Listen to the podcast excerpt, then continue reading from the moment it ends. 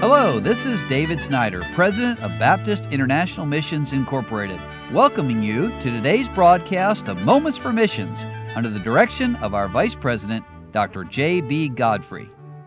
Dr. James Ray's been telling us about his life and ministry. He and his wife Mary served the Lord many years together in a variety of places around the world. But Dr. Ray, your ministry in England led you, later you became Europe director. And during those years, something really great happened in Europe, didn't it?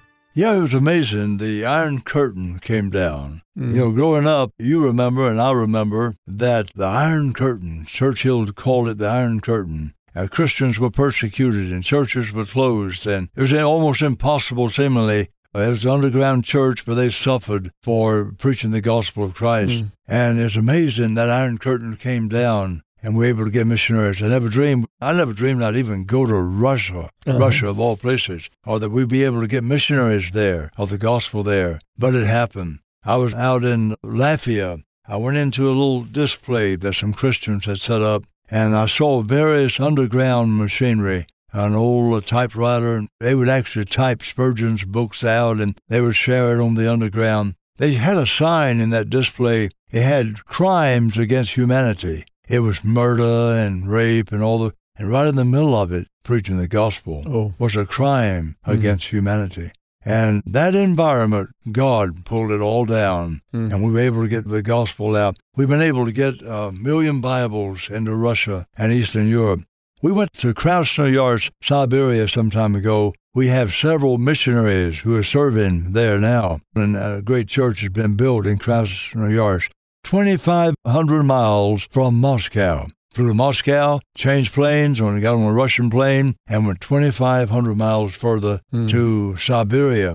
In Siberia, I saw a building where, when they would send prisoners to the slave labor camps in Siberia, they would send them to Krasnoyarsk.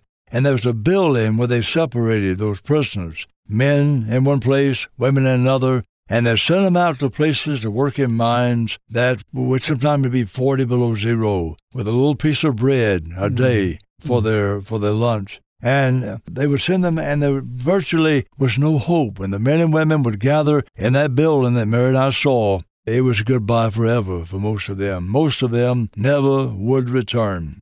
So Russia has suffered a lot. We gave thousands and thousands of Bibles out in. Krasnoyarsk. To stand in a city like that, 2,500 miles from Moscow, and give a word of God out is an amazing thing. And we have missionaries now in Russia and Siberia, but the need is still great. Mm-hmm. And we need to pray that God will send laborers. Also to England, also. We were talking about England and the greatest gospel country in the world. On yesterday we were talking about that. And yet today the darkness mm-hmm. has redescended. We have a campaign of reseeding the United Kingdom, getting the scripture back into the hands of the English people. You could ask the average young person in England, do you have a Bible? The missionaries tell me, mm. almost without exception, no, they wouldn't have a Bible. So we're sending Bibles printed with local pictures on the front to make them appealing so the people will read them, verses of help inside, mm-hmm. and the missionaries give the Bibles out in their vicinity. Reseeding the United Kingdom, the greatest gospel country at one time, taking the gospel back to the people who gave it to us. Amen. And let me say, listeners, that if you want to know more about this, Dr. Ray edits the Nations magazine here at BIMI, and it's a wonderful tool and stories in there. And a lot of that information you could find on our website at bimi.org.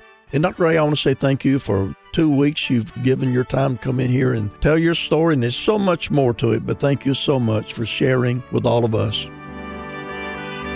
You've been listening to Moments for Missions. For further information, please write to BIMI, P.O. Box 9, Harrison, Tennessee 37341, or call us at 423 344 5050. Or you can visit us online at www.bimi.org. Until next time, may the Lord richly bless you.